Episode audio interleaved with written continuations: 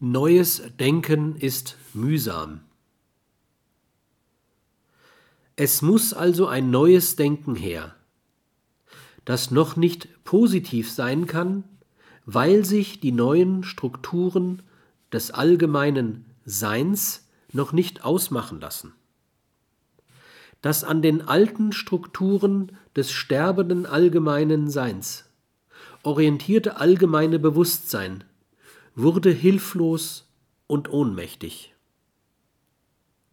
Es löste sich von der Realität des heute chaotisch organisierten allgemeinen Seins ab und wird sich immer deutlicher seines Versagens bewusst.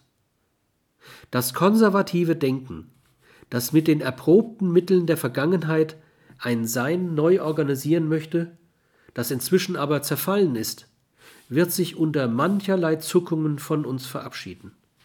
Wir leben in der Zeit des kritischen Denkens, das die Negationen unserer Zeit nicht durch alte Positionen überwinden will, sondern durch deren Negation. Wir wissen nicht, wie das neue allgemeine Sein und Bewusstsein aussehen werden. Wir verfügen nicht über das Vermögen, Positionen neu zu setzen. Die Gründung neuer Positionen ist uns nicht gegeben. Sie unterliegt äußerst komplexen Gesetzmäßigkeiten, die unser Denken, weil viel zu primitiv, nicht einholen kann. Aus dieser Einsicht folgt, dass kritisches Denken im Gegensatz zum konservativen Denken immer tolerant sein muss. Toleranz, es sei noch einmal hier wiederholt, bezeichnet die Fähigkeit und Bereitschaft, das Anderssein des anderen als dem eigenen gleichberechtigt zu akzeptieren.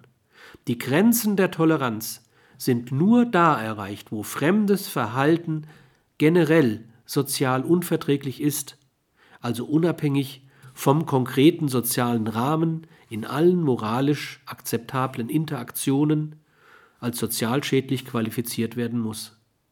Hierher gehört vor allem die Intoleranz. Gegen aktiv intolerante Ansprüche wird Toleranz reaktiv intolerant reagieren.